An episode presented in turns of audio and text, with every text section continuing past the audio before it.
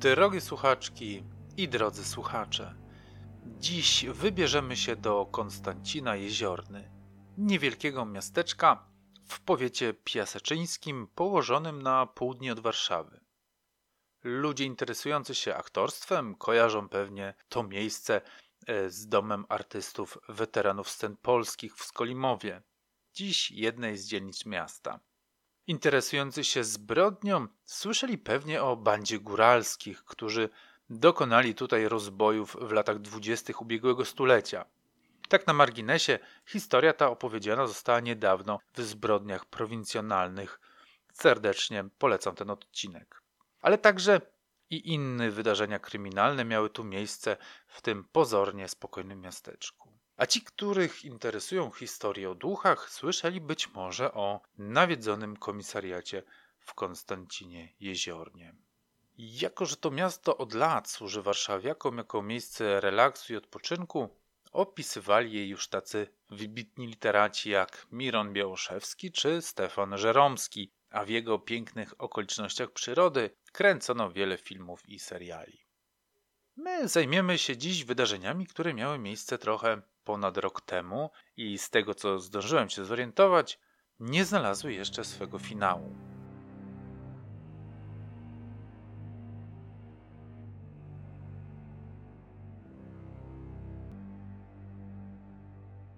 Dwudziestego dziewiątego kwietnia 2020 roku około godziny 21 przed garaże na osiedlu w Konstancinie Jeziorna podjechało kilka samochodów. Zmrok już dawno zapadł, a rzadkie i słabe latarnie rzucały zaledwie poświatę na garaże z falowanej blachy z zardzewiałymi kłódkami, na wydeptaną ziemię przed nimi i na gęste zarośla, które znajdowały się na ich tyłach. Na osiedlu było już cicho i tylko z oddali dochodziło ciche szczekanie psa. Z zaparkowanych tu samochodów wysiadło kilku dobrze zbudowanych mężczyzn w kominiarkach. Na pierwszy rzut oka można by pomyśleć, że szykuje się tu jakaś ustawka. Że warszawscy kibole przyjechali lać się z kibicami KS Konstancin. Lecz po chwili wysiadła także nieduża blondynka. Choć światło padało tylko symbolicznie, oświetlając zaledwie rysy dziewczyny, dało się zauważyć, że na pierwszy rzut oka jest ona ładną i miłą osobą. Przy każdym ruchu podskakiwał sprężyście jej kłucyk, w którym miała związane włosy. Pokazywała coś mężczyznom, wskazywała w jakimś kierunku, mówiła do nich. I dopiero wtedy, kiedy wyciągnęła swoje dłonie, można było spostrzec, że spięte są ze sobą kajdankami. Po jakimś czasie technicy wyciągnęli silne lampy, którymi oświetlili przygotowującą się już do snu okolicę i zaczęto wizję lokalną. Dziewczyna, 17-letnia już od kilku tygodni Martyna, pokazywała funkcjonariuszom Wydziału do Walki z Terrorem Kryminalnym i Zabójstw Komendy Stołecznej Policji, gdzie odebrała życie swojej koleżance Corneli, gdzie później przy pomocy swojego amanta Patryka je zakopała. Biegli stwierdzili potem, że podczas zakopywania Kornelia mogła jeszcze żyć.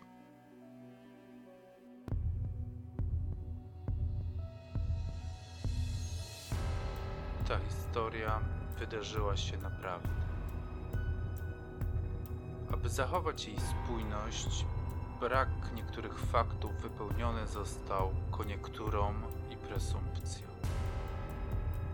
Nazywam się Tomasz Szczepański, a to jest Kronika Kryminalna. Sezon drugi. Polscy nastoletni zbrodniarze.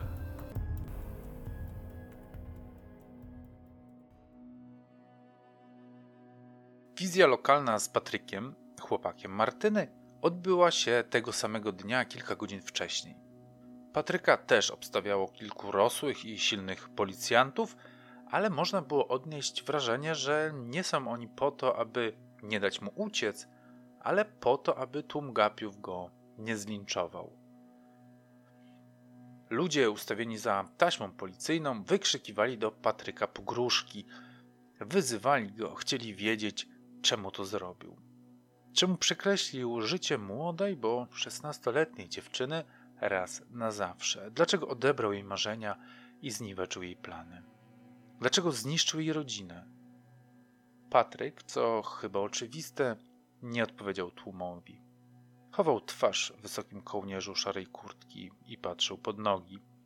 Jego byłoby z pewnością dużo prościej zlinczować niż Martynę o miłej aparycji. Patryk swoją osobą wręcz emanował bandyterką. Jego twarz z niepełnym uzębieniem przypominała twarz boksera. Kalafiorowate uszy, spłaszczony nos. Kiedy spotyka się takiego osobnika w ciemnym załuku, serce zaczyna mocniej bić, a żołądek się kurczyć.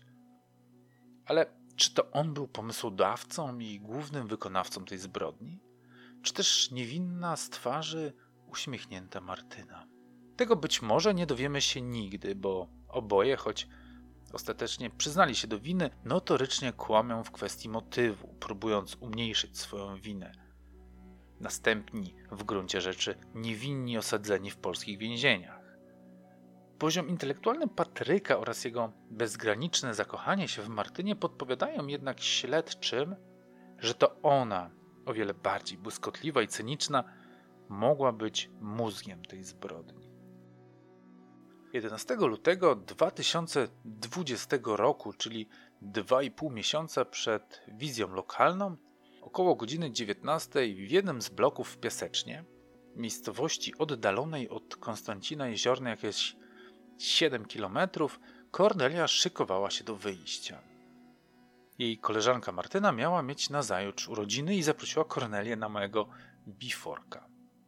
Martyna była, jakby to powiedzieć, fajniejsza od innych dziewcząt. Miała starszego o 7 lat chłopaka, który w mniemaniu dziewczyn był szanowanym gangsterem i dealerem niedozwolonych środków odurzających. Dzięki czemu Martynkę stać było na nowy telefon, nowe buty, na imprezy przy kolorowych drinkach. Fajnie było mieć taką koleżankę i ogrzewać się w jej blasku zajebistości. Rodzice Korneli niewiele wiedzieli o Martynie. Kilka razy usłyszeli rzucone gdzieś mimochodem jej imię, ale nie należała ona do grona przyjaciółek z piaskownicy czy też ze szkoły podstawowej. Kornelia poznała ją dopiero jakiś czas temu. Córka też niewiele o niej mówiła, wiedząc pewnie, choćby podświadomie, że chwalenie się znajomością z blacharą nie podobałoby się rodzicom. Dodać muszę, że opis Martyny jako niewinnej dziewczynki, który popełniłem kilka chwil wcześniej, był trochę zmanipulowany, aby uderzyć w wasze wrażliwe struny. Tak naprawdę bardzo sympatyczna i miła to ona raczej nie była. Nosiła zazwyczaj wyraźny makijaż podkreślający jej drapieżne rysy. Mi najbardziej kojarzy się z latynoską tancerką teledysków hip-hopowych. Wydatne usta, ostro zarysowane oczy, a w uszach duże, okrągłe kolczyki. Chodziła zazwyczaj w markowych, dresowych ciuchach. Jej chód był lekki, płynny, bardzo wyluzowany, być może lekko zaczepny. Wiele nastolatek z kompleksami chciałoby mieć u boku taką fajną Martynę. Nie dziwię się także Corneli, że ta jej zaimponowała. Niestety to nie skończyło się dla niej dobrze. Niektóre media donoszą, że tamtego wieczora, kiedy Kornelia szykowała się do wyjścia, jej ojciec poczuł potrzebę pożegnania się z córką, jak gdyby przeczuwał, że widzi ją po raz ostatni. Ja z moim cynicznym podejściem nie wierzę w takie ckliwe wstawki. Wyobrażam sobie to raczej jako zwykłe wyjście wieczorem nastolatki. Krótkie pytanie ze strony rodziców, kiedy wrócisz. Odpowiedź Korneli, że nie wie a potem jakieś wróć tylko przed 22 albo przed północą. Kornelia rzuca jeszcze jakieś jasne, nara i wychodzi. Około 5 rano ojciec Korneli zajrzał do pokoju córki i serce mu zamarło. Żołądek już wiedział, że stało się coś złego, ale mózg próbował jakoś usprawiedliwić widok pustego, pościelonego łóżka. Może Kornelia jest w łazience? Może poszła cicho do kuchni i je tam śniadanie. Może nie mogła spać i poszła na poranne zakupy, ale żołądek boli coraz bardziej. On wie.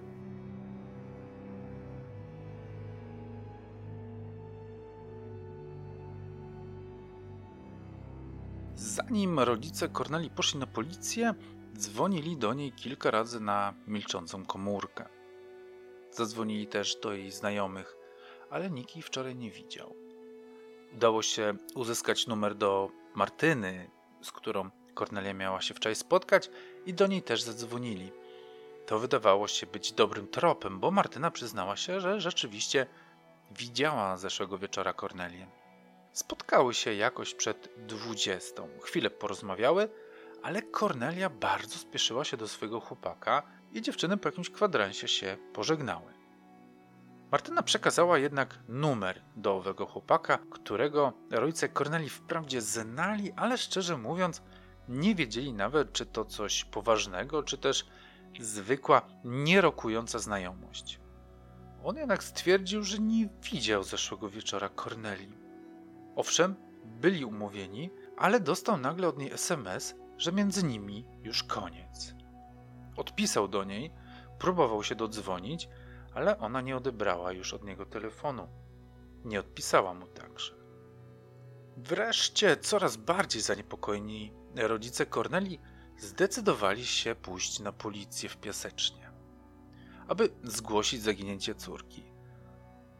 Niestety, ze względu na epizod sprzed kilku lat, a mianowicie ucieczkę z domu, jej zniknięcie potraktowano także jako ucieczkę.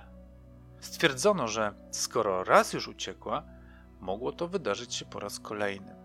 Zapewniono, że nic się Corneli nie stało i z pewnością za kilka dni, jak się jej skończą pieniądze, wróci do domu. Czy ja rozumiem takie podejście policji do sprawy?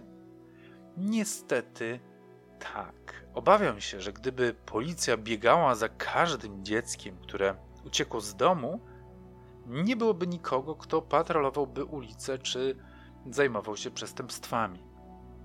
A jednak uważam, że namierzenie telefonu takiej zaginionej osoby, niepełnoletniej zaginionej osoby, powinno być w standardzie, czego niestety nie ma. Oczywiście dzieciak może wyłączyć swój telefon, ale namierzenie ostatniego punktu logowania oraz sprawdzenie terenu wokół tego punktu nie powinno przecież zajmować aż tyle czasu.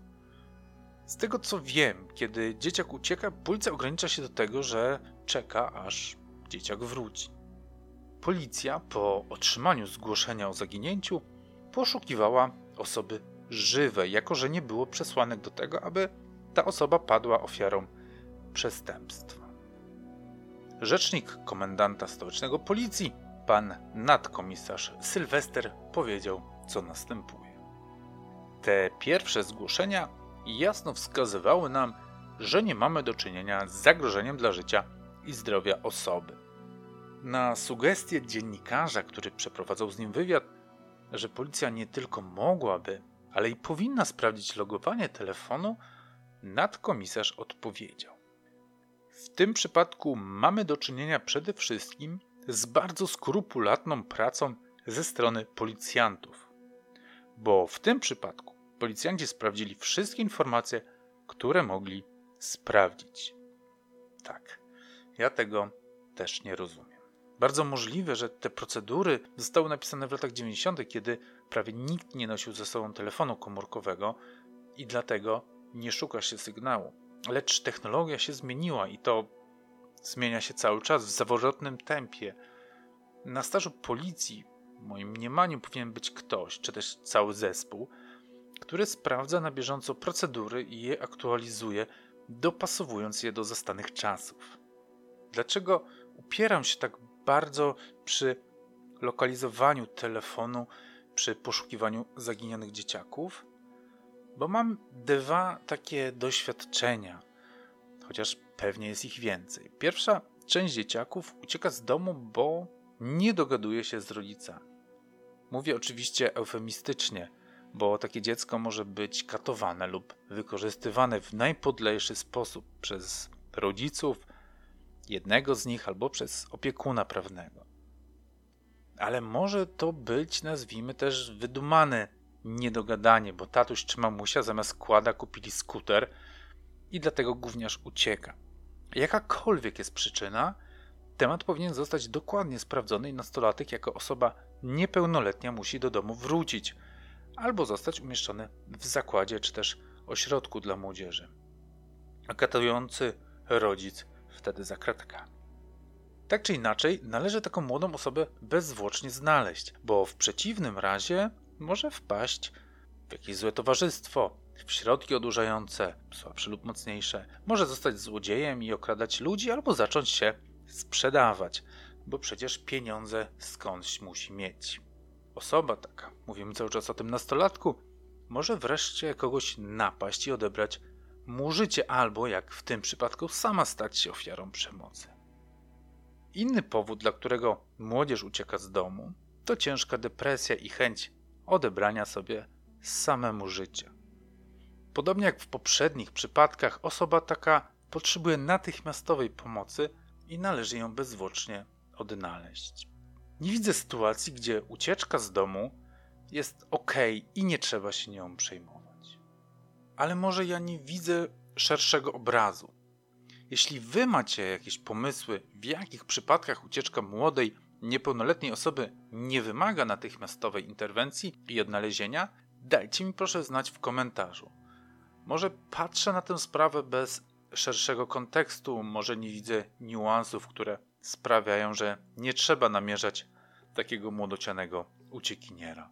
A może też, o czym nie wiem, namierzanie telefonu komórkowego wiąże się z tak ogromnym kosztem, że taniej jest wziąć na siebie to ryzyko, że ta młodociana osoba zostanie uzależniona od jakichś dopalaczy, skończy jako złodziej czy świnka na dworcu, albo jako zbrodniciel lub jego ofiara. Dajcie mi znać w komentarzu, co wy o tym sądzicie.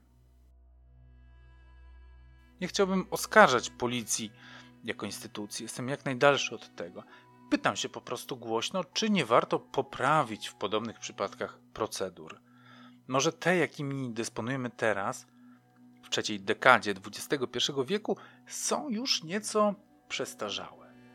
Co jeszcze pokazuje ta historia, a martwi mnie to jako człowieka i obywatela, że żaden z policjantów nie wpadł na pomysł albo nie odważył się wyjść poza te procedury. A są przecież sytuacje, gdzie dobro człowieka liczy się bardziej od przepisów. Coś takiego jest chyba nawet w prawie, choć pewności w tej kwestii nie mam, nie jestem prawnikiem. Czy takie wyjście poza procedury by coś pomogło? Zależy jak na to spojrzeć, bo i tak znaleziono by ciało Korneli bez ducha. Ale zaoszczędziłoby przynajmniej rodzinie tygodnie życia w niepewności. Natomiast policja, pracując bardzo skrupulatnie i sprawdzając wszystkie informacje, które mogła sprawdzić, czekała aż Kornelia sama się odnajdzie. W tym czasie w mediach pojawiły się zdjęcia uśmiechniętej Korneli z informacją, że zaginęła i jest poszukiwana. Kornelia ma 160 cm wzrostu, włosy długie, zaramiona, w kolorze jasny blond. Jest szczupłej budowy ciała. Ubrana była w czarne spodnie typu jeans, czarną bluzę z kapturem, czarną kurtkę typu flek bomberka, czarne trampki z białą podeszwą, miała przy sobie dużą czarną torebkę. Informowała komenda w piasecznie. Po dwóch tygodniach od zgłoszenia zaginięcia, matka Korneli własnymi sposobami zdobyła lokalizację, w której ostatni raz 11 lutego zalogował się telefon córki do sieci. Policja wysłała w tamten rejon patrol, ale niczego nie znaleziono. Tłumaczenie, z jakiego powodu nie odnaleziono śladu Korneli, dosłownie mrozi krew żyłach. Rzecznik powiedział, bo poszukiwali osoby wciąż żywej, a nie martwej. Minęły kolejne dwa miesiące i 26 kwietnia pan spacerujący z psem po łęgach oborskich, rezerwacie przyrody w Konstancinie Jeziornie, zauważył fragment kurtki, który wystawał z kopca ziemi. Pokryty był listowiem i gałęziami. Odgarnął liście, odkopał trochę ziemi i ku swojemu przerażeniu trafił na ciało. Natychmiast zawiadomił policję. Służby mundurowe zjawiły się po chwili. Przybył prokurator i technicy kryminalistyki. Sprawa trafiła także do Wydziału do Walk z Terrorem Kryminalnym i Zabójstw Komendy Stołecznej Policji. Sekcja zwłok wykazała, że osobą przykrytą warstwą ziemi i liśćmi była poszukiwana Kornelia. Policjanci z terroru wzięli się z marszu do pracy i w przeciągu kilkunastu godzin zatrzymali siedmioro podejrzanych. Wśród nich znajdował się Patryk i Martyna. Już po dwóch dniach, 29 kwietnia, chłopakowi postawiono zarzut zabójstwa i postanowiono o tymczasowym aresztowaniu. Wprawdzie na początku Patryk nie chciał przyznać się do winy, ale kiedy został trochę bardziej przyciśnięty, zaczął opowiadać. Choć w jego zeznaniach nie doszło do zabójstwa, a jedynie do nieszczęśliwego wypadku. Owszem, miał broń, ale to była tylko wiatrówka. Chciał nią nastraszyć Kornelię. Nie miał pojęcia, że broń wypali i skrzywdzi dziewczynę. Kiedy tak się stało, spanikowali z Martyną i w zupełnym zaćmieniu umysłowym postanowili ukryć ciało. Funkcjonariusze z terroru kiwali niemo głowami, pozwalając się Patrykowi wypowiedzieć i dając mu zupełnie wolną rękę w pogrążaniu siebie samego. Im więcej głupot powie na początku, tym łatwiej będzie mu udowodnić popełnienie tej zbrodni na podstawie dowodów. Zatem nie przerywali mu nawet wtedy, kiedy zaczął opowiadać o motywie tej zbrodni. Obraz Korneli, jaki malował Patryk w swoich zeznaniach, przedstawiał ją jako baronową narkotykową, która trzęsła piasecznem i która próbowała wedrzeć się na teren Patryka. To dlatego postanowił ją nastraszyć, dać wyraźnie do zrozumienia, żeby nie próbowała przejmować terenów jego wpływów. Z jednej strony umniejszał swoją winę, jakoby nie chciał skrzywdzić Korneli, a odebranie jej życia było tylko tragicznym wypadkiem. Z drugiej strony próbował zrobić z siebie jakiegoś istotnego gracza na piaseczyńskim rynku narkotykowym, co mijało się z prawdą. Owszem, dealował, ale co najwyżej był na szarym końcu tego śmiertelnego łańcucha pokarmowego, był płotką, którą nikt poważnie się nie przejmował. Może odebranie życia Corneli miało podnieść go w oczach okolicznych gangusów. Może chciał udowodnić sobie i innym, zwłaszcza Martynie, że trzeba się z nim liczyć. Na swoim profilu społecznościowym Patryk budował swoją markę jako bad boya z ulicy.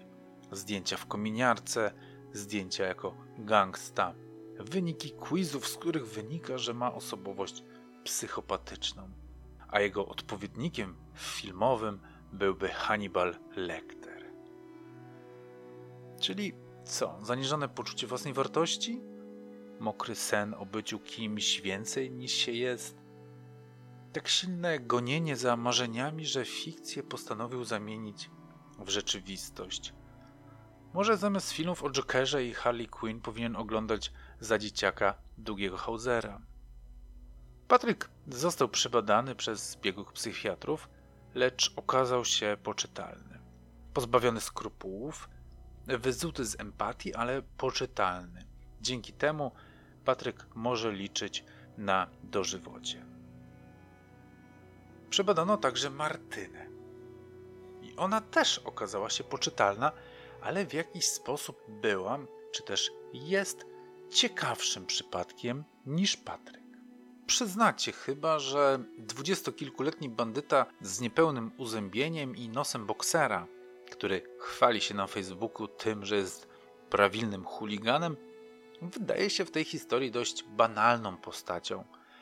Taką, która aż się narzuca, aby tu była. Kim jest jednak Martyna? Jak wspomniałem, Patryk przyznał się po jakimś czasie do winy, Martyna nie.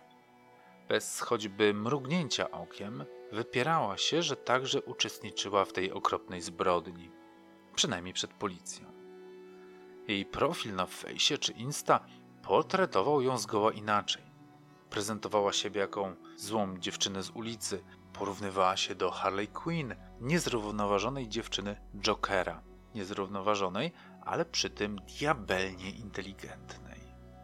Przeglądając artykuły na temat tej pary, mówię o Patryku i Martynie, dochodzę do wniosku, że to ona pociągała za sznurki, że ta zbrodnia była jej na zimno wyrachowanym pomysłem, aby doświadczyć czegoś, czego ludzie zazwyczaj nie doświadczają odebranie komuś tego, co najcenniejsze. Najwyraźniej to doświadczenie, które zmienia zazwyczaj ludzi, nie zrobiło na Martynie większego wrażenia.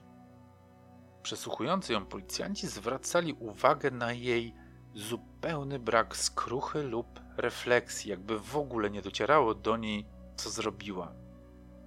Nie okazywała żadnych emocji, kiedy opowiadała, jak doszło do tej zbrodni. Jakby streszczał jakiś film i to nie za specjalnie wciągający. Dzień wcześniej wykopali z Patrykiem dół, który miał być grobem dla Korneli. W zasadzie kopał Patryk, ona wydawała polecenia. Wykopał zatem prostokątną, niezbyt głęboką mogiłę w lesie w niezbyt uczęszczanym miejscu w łękach oborskich, choć oddalonym kilkadziesiąt zaledwie metrów od zabudowań. Patryk kupił też broń pneumatyczną. 11 lutego, dzień przed urodzinami Martyny, dziewczyna zaprosiła Kornelię na swoją imprezę urodzinową. Miał być alkohol i fajna zabawa. Dlaczego dzień przed swoimi urodzinami chciała sprawić sobie ten niecodzienny prezent? Dlaczego nie w dzień urodzin? Byłoby przecież jeszcze fajniej, prawda? Jedna, jedyna odpowiedź wydaje mi się że jest tu słuszna. Kiedy patrzę w te bezwzględne, ale piekielnie inteligentne oczy Martyny, widzę, że miała to przemyślane. Dzień przed swoimi 17 urodzinami nie ponosiła jeszcze pełnej odpowiedzialności karnej za swoje czyny. Maksymalnie, jeżeli zostanie jej udowodnione, że pozbawiła życia Kornelię, grozi jej 25 lat więzienia ale sąd nie będzie mógł jej skazać na dożywocie.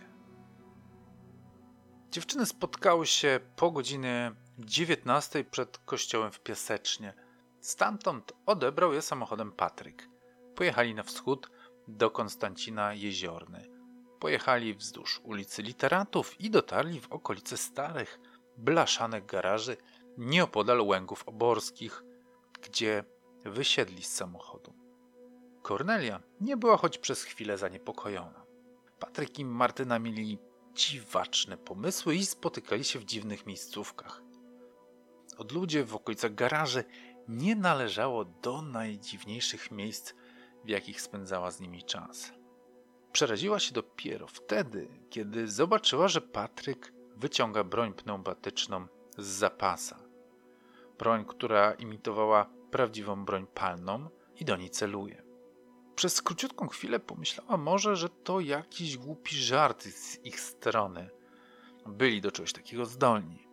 Ale potem usłyszała strzał i w tej samej chwili poczuła uderzenie pocisku w twarz. Uderzenie było tak silne, że zwaliło ją z nóg.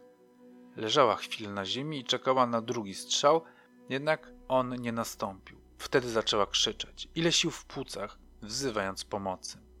Patryk próbował wystrzelić drugi raz, ale broń się mu zacięła.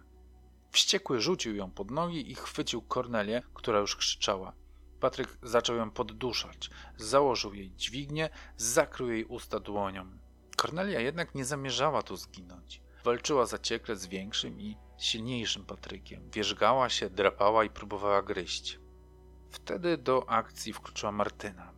Podniosła z ziemi porzuconą przez Patryka broń, i naprawiła to, co tam się zacięło, a wtedy wypaliła w stronę Korneli. Kiedy dziewczyna opadła bez ruchu, podnieśli się i zaciągnęli ją do wykopanej poprzedniego dnia mogiły. Potem ją zakopali, a grób przykryli gałązkami i liśćmi.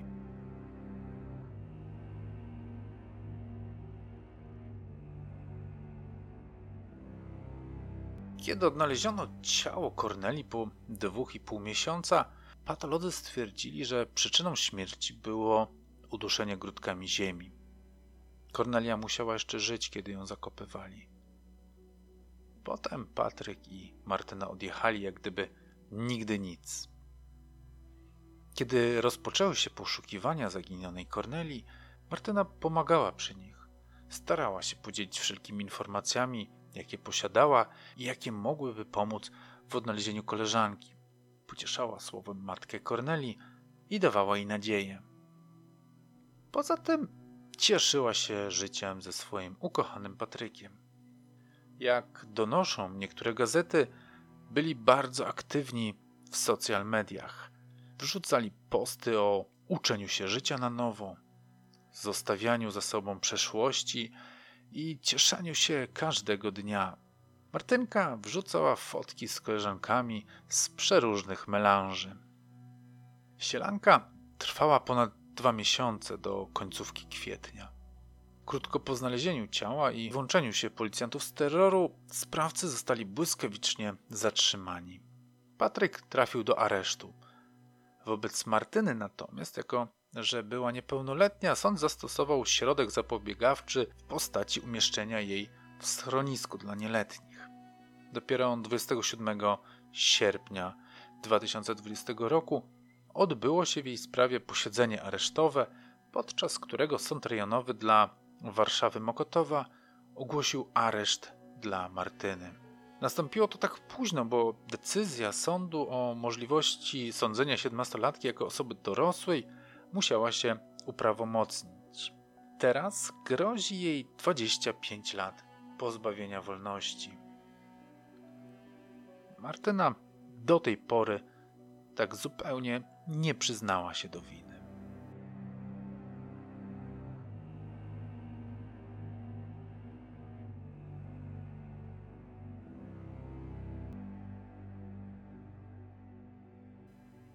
Dziękuję Wam bardzo za wysłuchanie dzisiejszego słuchowiska.